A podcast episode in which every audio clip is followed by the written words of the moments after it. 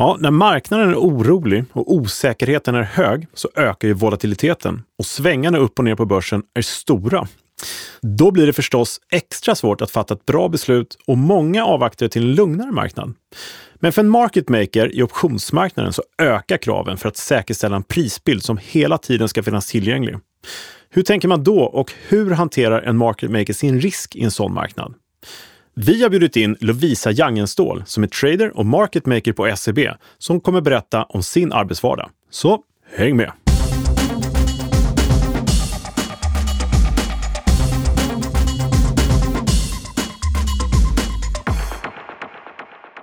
Ja, välkommen tillbaka till Optionspodden. Det här är podden serie kunskaper som ingen privat eller professionell investerare på börsen bör vara utan. Det här är avsnitt 55 och jag står mitt emot min stående vapendragare, höll jag på att säga. Ständige bisittare, men stående. Thomas Bernholm. Välkommen. Tack så mycket. Från Nasdaq, måste man lägga till. Eh, ja, hör du, vad, vad säger du om eh, läget just nu då? Jag skulle bara säga avsnitt 55. Det är redan uppe i 55 alltså. Ja. undan. Det gör ju det. Mm. När man har roligt så brukar det gå undan. Jajamän. Ja, men det ja. är bra. Hur mår du? Jo, men jag mår bra. Eh, det gör jag. Jag tänker så här att jag tänker tillbaka på gårdagen. Ja. Som jag tror alla som håller på med börsen eh, kommer komma ihåg. Alla gånger. Eller kommer ihåg nu åtminstone. I vårt läge, du och jag sitter bredvid varandra om dagarna. Och igår så, så alltså, var vi på väg... maj, den här, igår ja. Ja, just det. Mm. Och då var vi på väg in i ett stort möte i Zoom var det va? Och sen så precis då, tre minuter i tio, så ser jag på skärmarna att det går ner på börsen och säger det till dig, Thomas. Du, det går ner på börsen. Ja, ja, sa du. Fokusera på mötet. Det går ner ännu mer på börsen. Då frågar du, hur mycket då? 4 procent. Du bara, va? 5 procent nu. 6 procent. Mm. Sen börjar det hända grejer i lokalen. Och då trodde vi alla att nu har det hänt något fruktansvärt. Ja, bomben liksom. Och det visade sig att, trodde de allra flesta, just där då den sekunden. Mm. Och sen så fortsatte ner 7 procent och nästan 8 procent ner. Mm. Och vårt möte blev omedelbart inställt för de cheferna som var med och var tvungna att springa iväg. Och vi fick alla rätt mycket annat fokus plötsligt. Och framför allt, jaga nyheter. Vad var det som hade hänt? Mm. Sådär. Så det visade sig nu att det är en feltryckning eller vad det nu var för någonting. Eh, men just då var vi inte säkra. Så. Ja, det var obehagligt. Ja, lite så. Det och tror jag många känner igen sig i. rakt ner. Ja. Var verkligen spik ner. Det var den så kallade flash-kraschen, mm. kallar det för det. Eller ja, finns lite olika så här. Men ja, det var lite obehagligt och det var ju något som aldrig hänt i svenska marknaden förut. I USA någon gång för några år sedan, kommer jag ihåg. Men ja, det var en intressant... det satte prägel på hela dagen förstås. Ja, men verkligen. Ja, mm. helt klart så. Och när det kommer då till optionsmarknaden i det här. Eh, och värdera en option, det är ju lätt när man kan det sådär. Men när det går väldigt fort i marknaden som då, ja, då blir det förstås någonting som heter fast market. Och man som market maker slipper sitt åtagande, för det är omöjligt att värdera en option. Det går ju inte. Eh, men hur gör man? Hur tänker man? För att man måste planera framåt och det går ner och sådär. Uh, inte helt enkelt att arbeta en orolig marknad, som mm. det faktiskt har varit hela året, fast kanske inte just som igår, var klockan tio. Nej, det var väl ett undantag. Men uh, det är lite intressant, för idag ska vi prata med Lovisa Jangenstål, mm. som är market maker, som jobbar på det här sättet hela tiden. Det ska bli superintressant att höra hur hon tänkte från igår och ja, marknaden i övrigt hur man ska tänka. Håller med. Det måste vi fråga henne. Lite spännande faktiskt. Så är det någonting, en liten eh, cliffhanger, eller vad heter det? Eh, ja, vi kör ju med det nu för tiden. Ja, lite ja, så. Vad som komma skall. Ja. Så det ska vi göra. Men du, eh, eh, för att inte liksom dra ut på tiden för mycket, ska vi liksom sammanfatta marknaden bara, börsen, och sen så tar vi in och visar? Det tycker vi gör. Då gör vi det. Kollar mm. vi marknaden. Ja, då så Kalle, ordet mm. är väl ditt. Ja, Berätta. Ja. ja. ja, men börsen just nu. Eh, vi kan säga att det är surare på börsen än vad det var för två veckor sedan. Och vi börjar faktiskt närma oss eh, nivåerna som vi var och bottnade ur så att säga direkt efter den här eh, krigsstarten, om man får kalla det för det. Så risken tilltar. Börsen är i nedåtgående trend, sådär. Ja, igår var det ju som sagt då extremt nedåtgående under kort tid, men det var nedåtgående överlag ändå igår, mm. utan den där flashkraschen. Eh, men de som är tekniskt bevandrade, de ser ju att vi snart ska testa den här lägsta nivån rent grafmässigt, alltså strax under 1900 på OMX-index. Eller förlåt, strax under, inte strax under 1900 utan strax under 2000, som är 1900 någonting. Mm. Ja, den lägsta nivån i alla fall. Och eh, det var ju då i kölvattnet av startet av Ukraina-krisen. Och så har vi även fått lite inflationshot här. Vi har fått höjda räntor och det är mycket snack om det även i USA och sådär. Så var ska vi härifrån? Det är nedåtgående, det är surt helt enkelt. Och VIX-index har ju då stigit upp till över 30 nu, ligger på 32,1 när vi spelade in det här, sista print vi såg. Och förra gången, för två veckor sedan, så var ju VIX-index på 22. Ganska brant uppåt helt enkelt. Ja, och mm. då ska vi veta att VIX-index har varit och harvat en bit över 35 också, här när det varit liksom lite, lite väl surt på marknaden. Så att vi har en helt klart ny nivå riskmässigt på börsen. Vi har en lägre liksom, eh, nivå på index som ja, teknikerna säger att den befäster sig där liksom lite grann. Så att det är lite surare. Går vi över och kollar på SKEW-index, som vi gillar att göra. Hur oroligt är det? Mm. Oron tickar ju förstås på uppåt i takt med en surare börs. Men det är alltså ingen större rörelse uppåt här av oron faktiskt. SKEW-index står alltså 135, nästan 134,94. Att jämföra med för två veckor sedan så var SKEW-index på 131 ungefär. Just det. Fyra punkter lägre. Eh, och det är ju ingen jätterörelse uppåt kan jag tycka. Eh, så även om vi har en surare börs och eh, lite oro i leden, trots krig och inflation, eh, så är det eh, ja, men inte så mycket man betalar upp för nedsidesskyddet här faktiskt. Eh, som man skulle kunna tänka sig i en orolig värld. I relation till VIX då också? Ja. Precis. Ja. och det indikerar väl liksom en god beredskap. Marknaden är liksom på tårna här och har varit under lång tid. Men det är ändå ett ja, men, lugn som är under investerarkollektivet under rådande läge, skulle jag mm. säga. Så att VIX-index är ständigt bra att hålla koll på. VIX-index och SKEW-index är bra att hålla koll på, båda två. Eh, och jämför dem med varandra här. Då. Eh, och sen börjar jag få lite frågor om den här ration som man framförallt tittar väldigt mycket på i USA. Okay. Eh, lite roligt. Vad det får du för frågor då? då? Ja, men det, det är lite nörderi när man kollar på volatiliteten av volatiliteten. Mm. Och man kan ju förstå sig på VIX-index som är då risken på börsen. Men på VIX-index så handlas det ju optioner. Och hur värderar man de optionerna i sin tur? Det blir lite grann värderingen av risken, VIX-index, VIX VIX. det är mycket VIX här. Ja, nej, men när man jämför då volatiliteten direkt tillbaks mot VIX-index så kan man se om det är så att man betalar upp för premien på liksom själva VIX-index utan att VIX i sig själv reagerar på det. Och då kan man se den ration. Nu har den sjunkit eh, ner mot 4 4,0 4,1. Det var väl runt 5 förra gången? Eller? Det var, eh, ja, för två avsnitt så var det 5,75, ganska högt faktiskt. Mm. Och då var börsen dyrare. Sen var det på nästan 5, 4,94 förra avsnittet. Ja. Var det på. Men när börsen blir sur och det går ner, det är lite grann som man lättar på trycket. För att det här indikerar ju liksom när det blir lite för dyrt i marknaden, eller det går upp så pass mycket så investerarkollektiv blir oroliga då stiger ju den här väldigt mycket. Man har helt enkelt inte liksom inprisat den oro som finns i volatilitetstermer, om man så vill. Så att eh, eh, den lägre ration här, det är ju liksom lättast gör den här korrigeringen, eller vad man ska kalla nedgången, helt enkelt. Eh, och oron är liksom eh, inte allt för hög, som det ser ut just nu. Har vi haft så här låga nivåer då? På detta index på länge? Eller? Nej, det har vi inte haft. Det är nästan årslägsta, inte riktigt. Men det var väldigt länge sedan vi hade den här låga nivån just på det här indexet. Nu ska man inte dra för stora växlar av det, Nej. utan det här är kanske allra bäst att titta på när man har en ska säga, normal marknad till en stark marknad och är orolig för en kommande nedgång. Och Det här kanske kommer till sig rätt allra mest när man är som allra lugnast i marknaden. Det är stabilt bra, bra värderat och börsen har gått upp över tid som man är van vid. Liksom sådär, eh, allt annat lika bra. Men när det här stiger iväg, investerarkollektiv börjar värdera upp optionerna på VIX-index, då börjar det bli läge att mm. ja, men, tänka efter lite. Också ett bra mått att hålla koll på i all enkelhet. Så ta upp den här ration, skapa den. Eh, liksom VVIX eh, mot VIX, helt enkelt. Räkna de två mot varandra. Och den finns, som vi brukar säga, på optionsbloggen.se? Va? Där finns den och ja. det är bara att söka på den så får man en närmare förklaring till hur vi tänker där också. Utmärkt. Eh, så ja, lite bra mått att ha. Så summa summarum, det är en sur börs, men oron där är inte, som det ser ut just nu, allt för hög. Så ser det ut. Eh, och de specifika aktierna på vårt e- eget index så har vi nu en volatilitet på 26 vilket då är något lägre, hänger inte riktigt med då VIX-index. Eh, lite, ser lite bättre ut på ja, Stockholmsbörsen helt enkelt. Och eh, vi har eh, lite högre, vi har ju haft rapportperioder och fortfarande lite rapporter som ramlar in. Så, så att det är, lite, det är ganska hög eh, volatilitet överlag i papperna och också kölvattnet har gått ner lite. Mm. Så helt naturligt. Och det här finns då eh, att ta del av på bloggen också. Just det. Mycket som händer på optionsbloggen nu. Ja, trevligt. Ja, men du, eh, det om det med lilla börsen.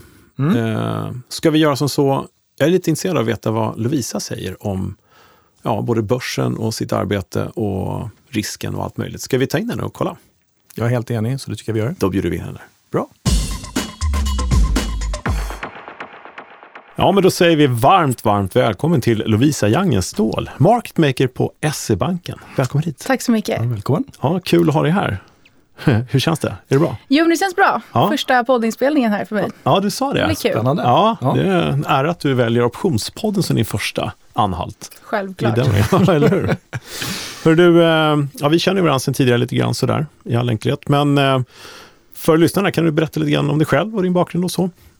Absolut. Mm. Jag har pluggat på KTH, mm. teknisk fysik, i fem år. Mm. Och då valde jag tillämpad matte som min master. Mm. Så jag har pluggat väldigt mycket matte och fysik helt enkelt. Wow. Ja, Sen eh, efter studierna, eh, då var egentligen tanken att jag trodde att jag skulle bli eh, utvecklare, programmerare. Aha. För jag hade sommarjobbat på Handelsbanken och varit lite i utvecklingsgruppen och så. Och eh, jag tyckte att det var väldigt roligt. Mm. Men eh, sen eh, under min sista termin, under mitt exjobb, då kom jag också i kontakt med handlargolvet. Och då hade de en tjänst där som tradingassistent. Mm. Eh, vilken jag sökte. Och eh, när jag fick höra mer om den här tjänsten så tyckte jag att det lät väldigt kul. Och jag kände mm. att nej men det är ju trader jag vill bli i framtiden. Det är ju inte programmerare. Så efter, ja det var för sig lite velande där mm. innan jag väl kom ja. fram till ett beslut. Men ja, det var den vägen jag gick. Vad roligt. Du har hamnat i det kan man säga. Alltså. Ja, och nu är, det här var då 2015 så att, mm. ja, det är ju ja, det är sju år sedan. Så. Tiden går samtidigt ja. det gör det verkligen. Vad härligt. Men hade du ett aktieintresse redan från start då? Eller? Ja, ja. Jo, men det hade jag. Ja. Eh, så att, eh, jag tyckte det var väldigt kul att hålla på med aktier och så. Men mm. det var mer liksom i, i förhållande till min utbildning var det väldigt många som gick åt mer liksom, utvecklarhållet och eh, många blev eh, kvantanalytiker och så. Så jag tänkte väl mer att det var mer åt utvecklingshållet jag skulle gå. Men, eh, ja, men sen så när jag väl kom in på handlargolvet så tyckte jag att det var väldigt rolig stämning. Mm. Och väldigt, eh, ja, men väldigt härligt och eh, ja, men, eh, alltså, ett helt annat sätt man fick applicera sina mattekunskaper på som jag tyckte var väldigt ja. kul. Och det var alltså Handelsbanken du kom till då? Ja men precis, exakt. Ja. Här i Stockholm? Exakt. Ja, just det. Och blev det naturligt att eh komma in på optionsbiten som trader? Eller var det där du började direkt kanske? Alltså min, min första traderjobb det var eh, med ETF, alltså börshandlade ja. fonder ja. och certifikat. Sen satt jag, jag satt på indexdesken på Handelsbanken så att eh, det var en del indexoptioner också. Mm. Men mm. eh, single stocks-optioner det har jag gjort sen jag flyttade, för jag började jobba på SE-banken för två år sedan. Ja. Så det är då som jag väl började handla single stocks. Mm. Okej, okay. vad coolt. Men innan eh, du började jobba med det så att säga, du var lite intresserad av aktier. Kom du i kontakt med optionsmarknaden redan då? Liksom? Eller var det här nytt för dig när du började jobba med det? Nej, alltså jag har ju eh, läst matten bakom. Jag mm. läste ju, eh, det var finansmatteinriktningen på KTH. Mm. Så att det var mycket kurser inom riskhantering och finansiella derivat. Så att Ja, härleda Black Scholes formler, det, det har man gjort. Nice. Den där biten kan du bra. Ja. Ja. Vad härligt, ja, det passar ju ganska bra. Då. Men du, då som eh, market maker, du gick, var assisterande först så att säga. Eh, och sen så blev du market maker. Ja. Eh, var det även på Handelsbanken? Eller? Ja men precis. Mm. Eh, jag satt som eh, tradingassistent i, ja det var ett och ett halvt år. Mm. Och eh, då sitter man mycket med administrationer runt omkring. Så det är mycket, ja men det är så, justeringar kring optioner och mm ja, men varanter ska ju också justeras när optioner ska justeras och det är mycket, det är avstämningar mot backoffice och det, det handlar mycket om att ha koll på bolags utdelningar och corporate actions och så vidare. Mm. Sitta och stämma av med olika motparter. Så det, det var en väldigt lärorik skola för att sen eh, kliva in i handlarrollen. Ja, ja det förstår jag. Skoj. Ja. Och hur ser din arbetsdag ut nu för tiden? Eh, nej men vi, vi sitter med en eh, bok med Mm. optioner. Och eh, vi är fyra personer. Så att vi har tre single stocks-böcker. Och så har vi en indexoptionsbok. Och sen så har vi också en korg eh, index mot eh, aktiekorg-bok. Mm. Så egentligen vi mäts ju eh, på våra risker på totalen. Mm. Eh, så det är där som man har liksom risklimiter och så vidare från bankens sida. Och eh, vi sitter ju hela tiden och funderar på liksom, vilka, vilka risker vill vi ha i boken? Eh, vill jag vara långgamma eller vill jag vara kortgamma? Eller vad vill jag ha för vega? Och så vidare. För vi sitter ju hela tiden och, och följer marknaden i realtid, handlar våra risker i realtid. Och det handlar ju mycket också om, eh, får du på dig en position i ett bolag, är det här ett bolag som jag vill vara långväg i eller kortväg i? Eller hur ska jag, sitta, hur ska jag hantera? Så vi jobbar väldigt mycket aktivt med våra positioner. Så du tittar mycket på, nu säger Vega alla nyckeltal och Ja, vilket. Det är alltså volatilitet du tittar på väldigt mycket förstås. Ja, men Eh, precis, exakt. Nej, för att ofta när man gör en affär, till exempel om jag skulle handla med en, om till exempel en broker, då handlar man ju ofta, det är volatilitet man handlar. För att ofta så är det underförstått då att man byter deltat. Så att, eh, för att eh, ja, eh, priset på optionen beror ju på vad underliggande aktie har för kurs. Och eh, då kan man ju då, om man flyttar underliggande aktiekurs, då, då är det i alla fall volatiliteten som spelar roll. Så ibland kan man till exempel bli ombedd att eh, reffa om en, en eh, optionsaffär mot, ett annat, eh, mot en annan aktiekurs. Så då är det egentligen frågan, okej vilken volatilitet var det som jag ställde från början? Är, är det svårt att förklara vad du jobbar med när- till dina kompisar sådär, hur du hanterar dina positioner? De förstår allt. Precis, nej men alltså det beror lite på liksom, eh, ja, vilket intresse folk har och så. Så att eh, många tycker att det är väldigt spännande när man börjar förklara om optioner och så, och vilka möjligheter det finns. Eh, så att, eh, ja, jag skulle säga att det, det, ja, ibland så kan det vara svårt. Jag tänkte det att du sa ju deltat där, du kanske ska utveckla det lite grann. Vi pratar alltså om aktier som byter ägare, eller hur? Vi pratar delta. ja, men precis, Och man exakt. räffar mot en aktiekurs. eller? Exakt, Ja. precis. Så att eh, jag skulle säga att som market maker, eh, då handlar man eh, mycket volatilitet. Mm. Så när du gör en optionsaffär, då tänker du okej, men vilken volatilitet är det som jag ställer? Mm. Och, eh, för det finns två olika sätt att hantera deltat. Antingen så ställer man eh, deltat på risk, det vill säga att du jobbar ut ditt delta själv i marknaden. Mm. Eller så säger man, jag byter delta mot kund. Mm. Så att, eh, men för oss är det är väldigt centralt om vi bestämmer oss för att behålla en position eller hedga en position. Det handlar om, okej, vilken volatilitet är det jag har? Ja. Så gäller att du hela tiden har liksom kontakt med marknaden om prisuppfattning Ja, på risken, liksom, om man säger så. Då. precis. Och sen så det att du får på dig någonting, sa du. Och det lät nästan som att det var lite oönskat, eller vad man ska säga. Men det, det kanske är en kundorder som du får på dig, du ställer pris i? Eller? Ja men precis exakt. Ja. Nej, men ibland det beror ju på vad det är för position. I vissa eh, är ju ja, men önskvärda positioner absolut. som Ja. man, man vill ha kvar. Nej, men då, då, då analyserar man ju volatiliteten ofta och funderar på, ja men är det här en eh, position som är bra att behålla? Ja. Eller är det en position som man vill stänga? Eller så kanske man vill hedga med något annat. Ja. Vi sitter ju hela tiden och funderar på, okej men hur ser vi ut i boken i stort? Om man har en, eh, vi handlar ju ofta också index mot eh, våra single stocks-positioner. Så att eh, det kan ju vara till exempel att, eh, ja men om jag kollar på boken i stort så kanske jag har neutral i Vega och neutral i Teta till exempel. Men sen kanske jag har ett jättestort Teta i ett eh, single stocks-bolag som jag inte alls kan handla runt i, i gammalt. Ja. Så att eh, det handlar ju egentligen lite om eh, att vi, vi har liksom våra risker på totalen, men sen att bryta ner det sen i, i våra bolag. Men man sitter ju ofta också och analyserar hur ser jag ut om marknaden skulle gå ner, hur ser jag ut om marknaden skulle gå upp, hur ser jag ut i det här bolaget och hur ser jag ut på totalen. Ja. Och Teta som är tidsvärde då, du kan ha, alltså förlora pengar varje dag som du måste hämta in om du äger mycket premium och sådär, för optioner tappar värde varje dag. Men om det kommer då en kundorder som du ska ge pris på till exempel och sen så blir det kanske att du är, ja men du har liksom en position som du är alldeles för stor så att säga, så sen tidigare av en annan kundorder. Och så kommer kunden göra samma sak åt samma håll. Eh, Det händer ju. Absolut, men det gör det. Och vad, hur tänker du då?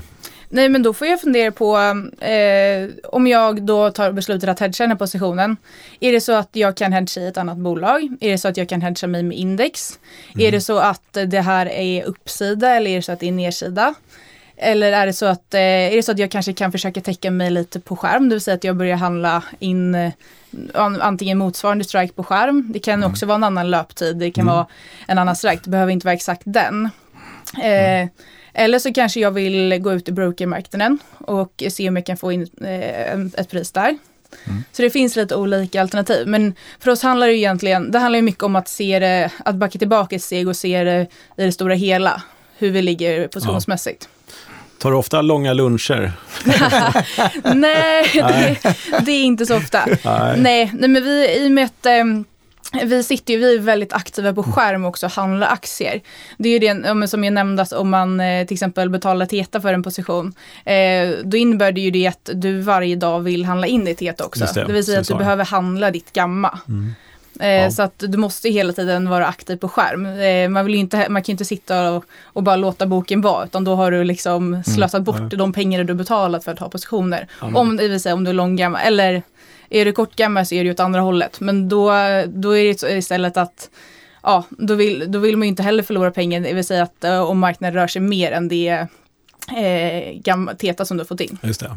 Ja, det, det hörs ju direkt för de som är lite oinvigda till tradingvärlden där du sitter på högsta nivå så att säga att nyckeltalen för optionerna är exceptionellt viktiga för dig. Absolut. Såklart, det är de du tittar på. Mm.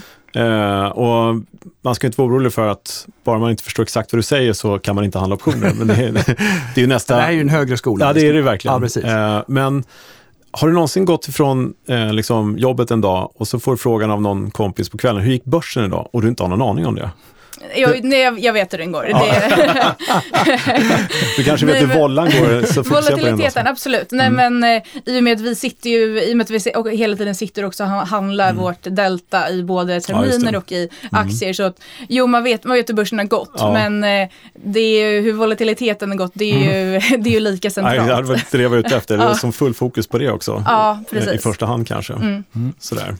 Och, om vi bara backar lite grann, du nämnde ju priser på skärm mm. och du pratade om brokermarknaden och så här. Mm. Jag tänker just på din roll som market maker. Mm. Den finns även elektroniskt, då, eller det finns både elektroniskt säga, och eh, vid sidan om, eh, blockmarknad. Ja men precis exakt. Vi, eh, vi skickar ut eh, kvoteringar i marknaden på de bolag som vi blivit tilldelade av börsen. Mm. Eh, det är ju egentligen det första vi gör på morgonen.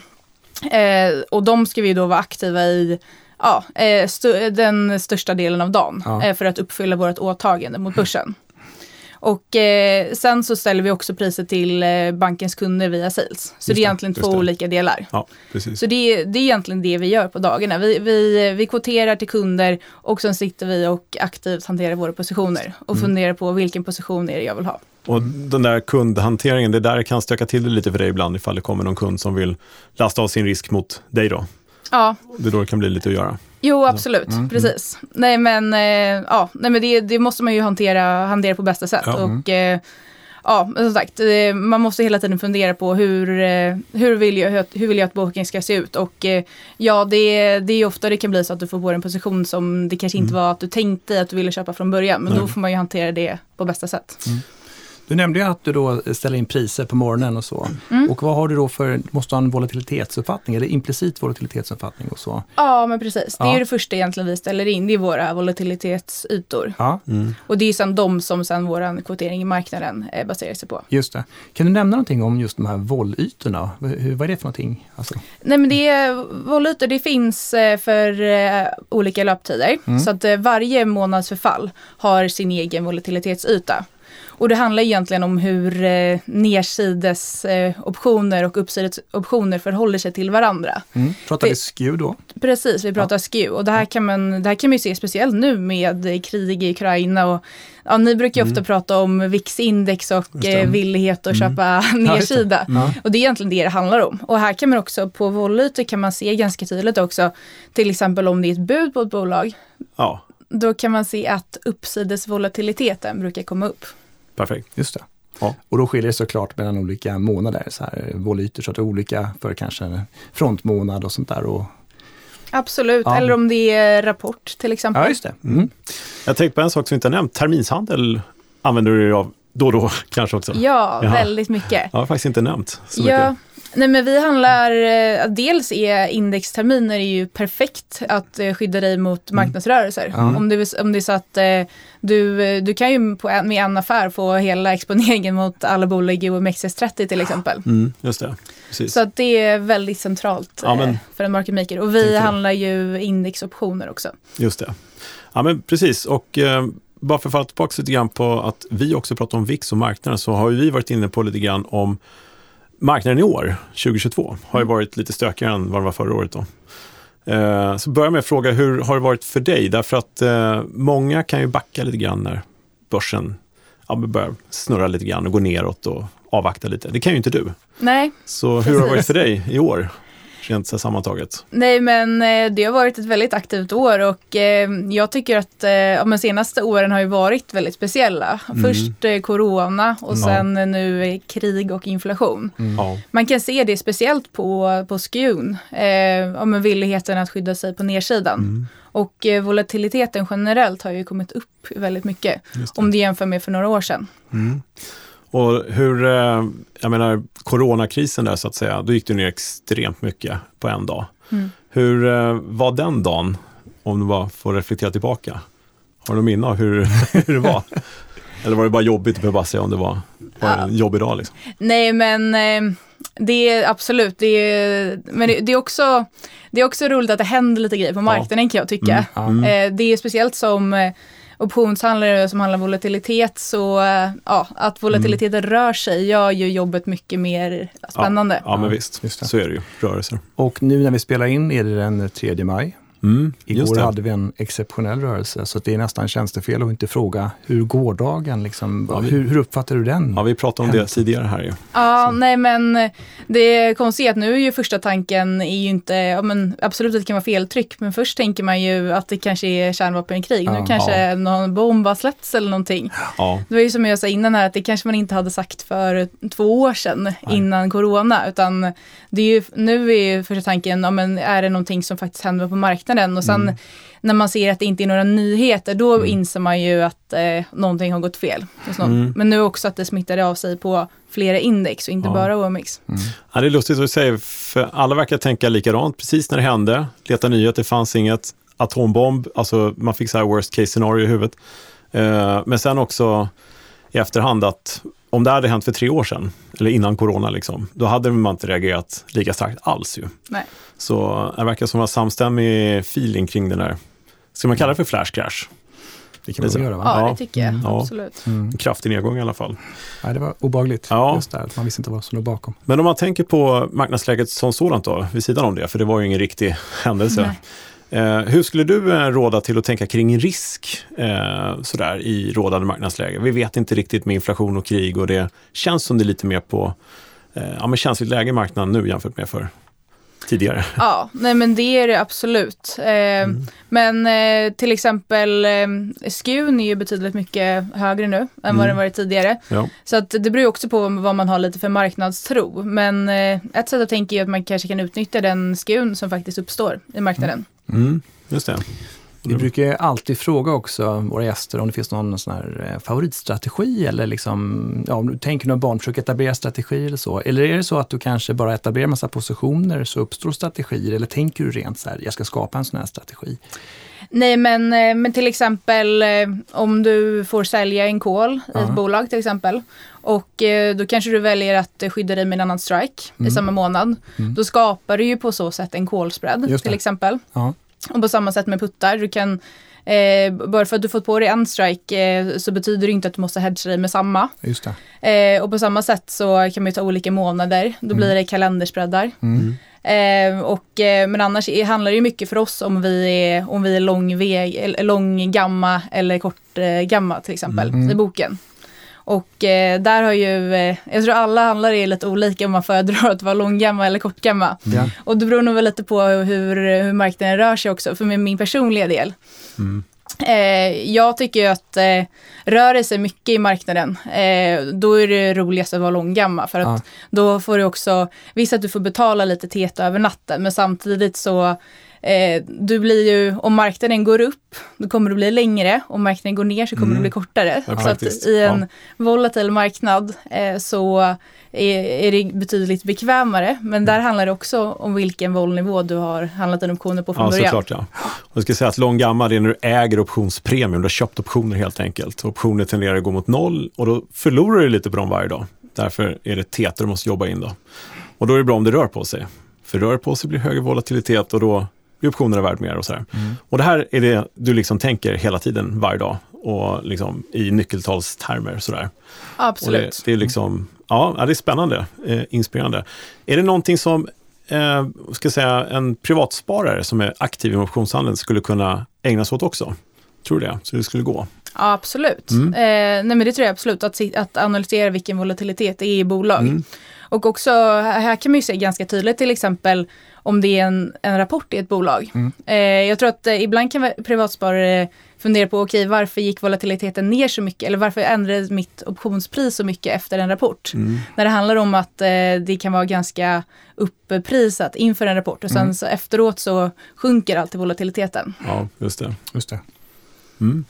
Oerhört bra. Mm. Jag fick inte något direkt svar på favoritstrategi där. Finns det någon ja. som du skulle säga? Han, är, han älskar strategier, Thomas. ja, jag vill höra eh, nej, men, eh, nej, men jag, jag skulle säga att min favoritstrategi det är att, eh, det vara långgamma. Ja. Eh, mm, just, eh, i, en, I en stökig marknad. Och ja. Eh, jag tycker att det blir lite mer spännande i stökiga marknader än i mm. lugna marknader. Det här är väldigt nyttigt för Thomas, för jag förstår verkligen hur du menar. Som trader, market maker, så är långgamma en strategi. Mm. Men Thomas vill ha svar på så här, är en call spread, put spread eller en health ratio mot innehav? Vill han veta så här. Jo, jag tror att majoriteten av ja. lyssnarna kanske handlar, tänker de banorna, då, då är det kul. Man kan säga så här, finns det något läge där du känner att eh, om du har mycket premium på boken, är lång gamma mm. och sen så börjar det bli lite för mycket sådär eh, och tänker att det är bra att ta av lite kanske. Kan du tänka då att nej, men jag säljer en strut kanske i index eller kanske till och med något bolag så att du lättar lite på trycket där. Absolut. Mm. Eh, det kan man göra antingen en strut eller sälja en call eller en put. Ja, mm. just det. Eh, också de optionerna som är närmare eh, till expiry, de har ju ofta mer gamma i sig medan om du tar en option längre bort då är det mindre gamma och teta men mer vega, de optionerna. Just det. Så det handlar också lite om, okej är det så att jag vill minska eller öka vega till boken, då kanske jag väljer en option längre bort. Mm. Men vill jag handla mer gammat och tetat så väljer jag en option mer närmare till. Ja, just det. Mm. Så din favoritstrategi, för att avsluta den lite grann här, det är lite grann hur du hamnar i din risk, eller hur? Lite så blir det ju. Ja, precis. Ja. Så mm. om du vore en privatperson att handla, vilken vore din strategi då att föredra?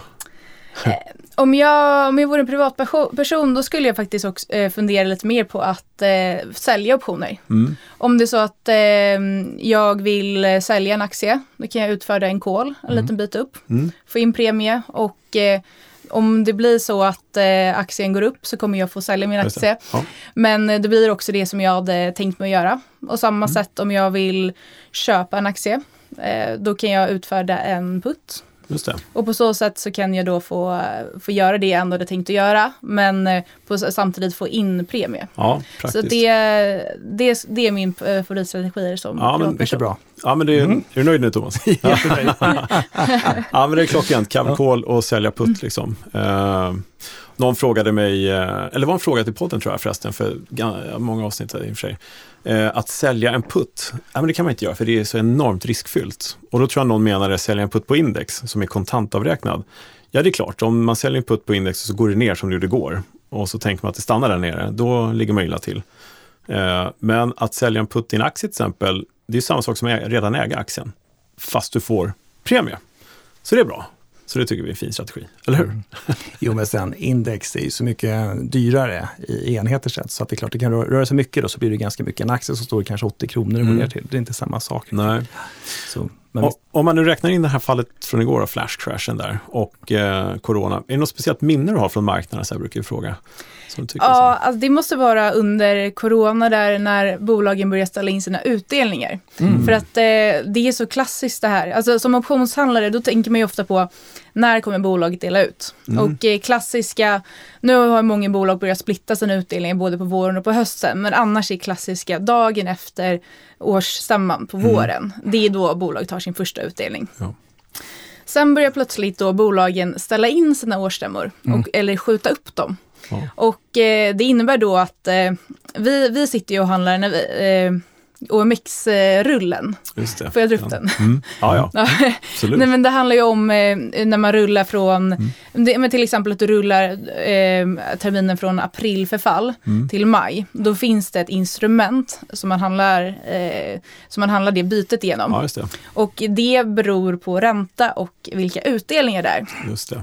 Och i det här fallet kunde man se ganska tydligt hur eh, OMX-rullen då prisar in kanske en tredjedel av de bolag Ja. som faktiskt har Mm. eh, sagt att de ska ha utdelningar. Det vill säga att marknaden tror på att så pass många bolag kommer då ställa in eller flytta fram sina årsstämmor. Just det, det blir spekulation där ja. Ja, och det, måste, det, var, det är en väldigt stor, stor grej för oss. För att ehm, det, det blir verkligen det. Kommer bolaget dela ut överhuvudtaget? Det är ju en fråga. Men som, eh, om du har en option som förfaller i april, om bolaget delar ut i maj, Ja. då innebär det samma sak för den optionen som att den inte kommer dela ut överhuvudtaget. Just det. Mm, Just det. Ja, intressant. Det är klart att eh, det är en enorm grej för dig med en sån derivatbok liksom som market maker. Eh, superintressant. Det var faktiskt oväntat svar men ändå fullt logiskt på något sätt.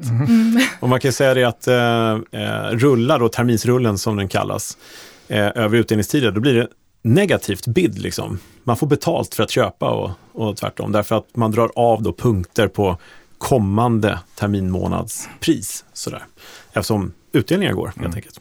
Ja, där kanske man ska ta en liten eh, eh, fördjupning i på bloggen eller någonting. Men det, det är ganska stor händelse, eller hur? Man bara tar upp det, för terminsrullningen varje månad inför tredje fredagen så går ju terminer och optioner till förfall. Så är det mycket som ska rullas där. Precis, och eh, på slutdagen för index, då går indexoptionerna mot WeWop. Mm. Så att eh, då är det egentligen, eh, då är det inte indexet i sig som är underliggande längre, utan det är ett, we, ett särskilt WeWop-index. Vad är. WeWop? Det är Volume Weighted Average Price Fan vad bra du sa det. One weighted average price. Svårt. på Ja, aktierna. Då. just det, terminen. snittindex på slutdagen som man kan försöka slå om man vill sälja där också. På, Precis, och där kan man se hur, i terminen på slutdagen hur den prisar. Den, den prisar ju in sannolikheter hur WeWopen då kommer stänga. just det. Så det kan man handla. Där ser man, det finns ja, det en hel case del. du kör ibland helt enkelt då? Ja. Men eh, du, var härligt. Mycket, eh, jag tror att det finns mycket eh, frågeställningar kring eh, allt det här med trading och, och liksom nyckeltal och allting. Eh, och egentligen så, för dig är det ju helt logiskt det här med tidsvärden och volatiliteter och sånt där. Men eh, eh, det kan ju vara lite klurigt kanske för de som lyssnar. Sådär. Har du något, eh, så här, du som ändå är ja, men, på högsta nivån då i, i marknaden, så här, börsen och optionshandel, har du något speciellt tips du skulle vilja ge till de lyssnare som skulle vilja lära sig mer? Kanske dels om optioner, men även om liksom, din nivå. Sådär. Bara utbilda sig rakt av. Ja, Nasdaq, ni ska ju komma med utbildningar här. Just det. Så att Stämmer. eh, de skulle jag absolut rekommendera. Mm. Eh, och annars skulle jag säga att ehm, om, ett tips är också att eh, om man ska göra en strategi att fundera innan på vad finns det för olika utfall. Eh, vad är det som kan hända? Och eh, tänk också vad du ska göra om det går fel. Och acceptera att det har gått fel. Klokt. Så att eh, man inte ja, men ska bestämma sig att man ska vinna tillbaka till varje pris. Och eh, då kan det kosta betydligt mer än vad det skulle gjort från början. Just det, just det. Så jag skulle säga att bestäm dig för maxförlust och våga dra i den Ja, förlusten. bra. Mycket klokt. Trading plans har vi pratat om några gånger Precis. och lite sånt där. Det är Bra. nog bra grejer. Ja, Ja, är det dags för slutfrågan Kalle? ja den Den klassiska. överlåter jag åt dig. Ja, du kommer inte undan, ledsen. Men anledningen till att jag frågade dig förut om du har någon kompis på kvällen sådär, som frågar hur gick börsen? Ingen aning. För det hände nämligen mig mer än en gång när jag satt och jobbade som du och bara tittade på volatiliteter och sådär. Så frågade han, gick börsen? "Eh, Ingen aning. Gick den upp eller ner? Ingen aning. Men jag visste hur vollen hade gått. Liksom. Men då ska jag fråga dig som har koll, för du har bättre koll än jag har. Eh, hur kommer börsen gå närmaste halvåret? Facit. Vi ringer dig om ett halvår och kollar att det blev rätt. Ja, nej men jag tror att det kommer vara fortsatt skakigt ett tag. Eh, speciellt i och med eh, den inflationsoro vi har. Att, eh, jag tror att investerare kommer vara eh, ganska oroliga framöver. Och eh, nu har rapporterna kommit in ganska bra eh, det här senaste kvartalet. Men jag tror att det kommer också spilla sig över på företagens resultat Just det. i nästa kvartal. Så jag tror, närmaste halvåret tror jag att det kommer fort, fortsatt skakigt. Så att eh, ungefär där den ligger eller en nedgång skulle jag säga. Klockrent. Du, du förespråkar alltså högre volatilitet helt enkelt också. Precis. Bibehållen hög volatilitet. Nej men toppen. Eh, stort tack Lovisa för att du har kommit hit och delat med dig av dina höga verkligen. kunskaper verkligen. Superintressant att höra. Men du, eh, häng kvar. Vi har lite frågor vi tänkte beta av och, och kanske få be dig om lite assistans och svara på dem. Eventuellt. Mm. Ska vi ta dem då? Yes. Gör vi det. Ja, standardsvaret är att det har kommit många frågor, faktiskt fler än vanligt. Eh, och tack snälla för alla frågor, får jag säga. Eh, det, tyvärr hinner jag inte svara på alla. Eh, jag gör mitt bästa. Men vi tar upp några här som eh, dyker upp med jämna mellanrum. Och ja, du Lucia kanske kan hjälpa oss att svara på den här första åtminstone. Eh, så, jag, jag tycker hon ska få alla. Ja, Vi får se. de andra är för lätta. Nej, men Arne frågar så här, vad är det för skillnad på en future och en forward? Alltså terminskontrakten. Skillnaden är att eh, en future har Mm. daglig avräkning medan en forward avräknas på slutdagen. Just det. Och eh, till exempel indexterminen i Mm. OMX, det är en future. Men ofta om man handlar aktieterminer så är det forwards. Just det. Så det gäller att hålla lite koll på vilka kontrakt man köper bara. Precis. Och du pratar ju rullning förut. Då. Har du något tips kring rullning kanske? Av terminer? Ja, mitt tips är att eh, rulla i, i tid. Eh, För att sista dagen, eh, då går OMX-terminen som förfaller, den går mot WaveOpen. Just det. Så jag skulle säga att eh, mitt tips är att rulla när det finns gott om likviditet i rullen. Ja, Mm. precis. Eh, så att eh, gärna på tisdagen eller onsdagen på rullveckan. precis. Ja, för annars så, de flesta tänker så och då liksom, finns det inga utbud kvar sen på fredagen kanske. Då blir det problem. Klokt tips. Bra. Och när det gäller optioner annars, när tycker du man ska rulla som optionshandlare? Finns det någonting där? I, men go- jag I god tid också? Ja, jag skulle säga det. Gör det i god tid. ja. Ja. Det låter som klokt över- överlag att vara ute i god tid. Mm, verkligen. Ja, faktiskt. Kom inte för sent. Nej. Eh, och det här, eh, Petter har frågat så här. Eh, och det här är en fråga som dyker upp ibland. För att eh, många kan ju få en optionsposition som privat handlare eh, och sitta med den och sen så försvinner priset liksom för att marknaden rör på sig då. Så hur gör man om det inte finns ett optionspris i det kontrakt man har en position i? Är frågan. Det kan ju vara passande för en market maker att svara på. Ja, då kan du gå till din mäklare Mm. som sen kan fråga marketmakern om ett pris. Just det. Och det här är någonting som är väldigt vanligt som vi ser ofta. Ja, jag förstår det. Och då stoppar du in ett pris där det eventuellt saknas. Då. Sådär. Ja, Ofta. precis. Vi, eh, vi prisar då på request. Ja, just det. Quote, Både på skärm då eller om det är via sales då? Alltså Ja, precis. Ja, just det. quote request heter det förut, heter det så fortfarande. Mm. Ja. RFQ, request, Jag vet att vi har haft den här frågan uppe förut också, Ja, men det är, Men det är helt jättebra i sin ordning att ta det ja. igen. Ja. Ja. Verkligen. Eh, En fråga till hinner vi med och det är Elin som har frågat eh, var hittar jag börsmeddelanden? Kanske mer fråga för dig Thomas. Och då, då tror jag mer börsmeddelanden för att Nasdaq skickar ut sina meddelanden om just WeWap på index, varje lösen där. Och var hittar man dem Men någonstans? sen kan det vara som Louise var inne på, omräkningar och sådana här saker. Ja, allt. Och det justeringar och sånt. det Och finns ju då, väldigt mycket meddelanden Då finns det börsmeddelanden. Då Ja. kan man välja också svenska marknaden, bara derivat och sådana saker. Men det enklaste är bara att googla börsmeddelanden och Nasdaq så dyker det upp. Ja, då kommer in på den Ja, hemsidan. På och så bra prenumerera så får man direkt när det händer någonting. Så man är uppdaterad. Ja, Mm. det är väldigt bra. Eh, och då är man uppdaterad. Prenumererar du på dem? Lovisa? Absolut. Ja, ja. Följer dem slaviskt. Ja, bra, Vad perfekt. bra. Sparar dem liksom, läser dem Exakt. på hemsidan. Ja. Ja, men vad bra, då har vi avverkat lite frågor också och eh, vi ska avrunda lilla avsnittet. Men vi har ju ett ordspråk som lite kontrast till allting. Och nu börjar folk vara vänliga nog att skicka in ordspråk också. Och fortsätt gärna med det, för det är rätt kul Mm. faktiskt. Skoj! Eh, och här har vi Bengt som har skickat in To expect the unexpected shows a truly modern intellect. Och det passar rätt bra med Flash Crashing igår. Det var Oscar Wilde som sa, det var inte han. Eh, och jag vet inte, det är lite börsens huvudregel kanske att förvänta sig det oväntade, eller vad säger du Lovisa? Absolut. Ja, Vi det kan vara bra. Ja. Tackar Bengt för det. Ja, faktiskt.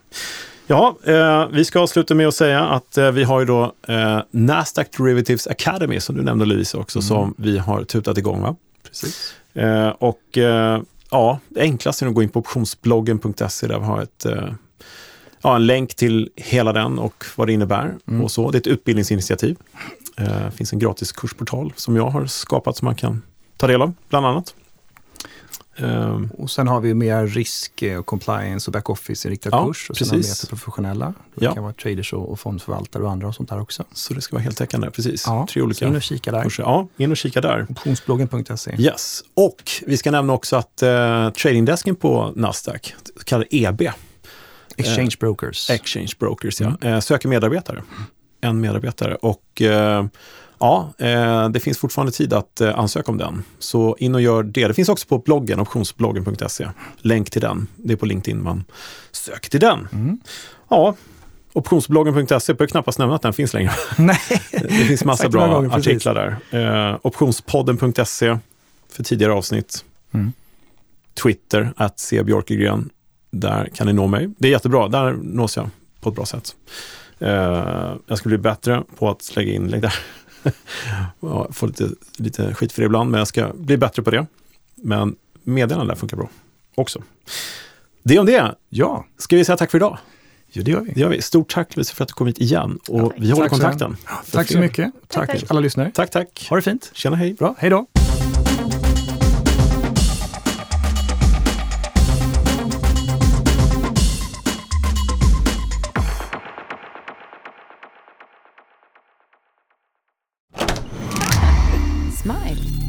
Den här podden spelas in hos Smile.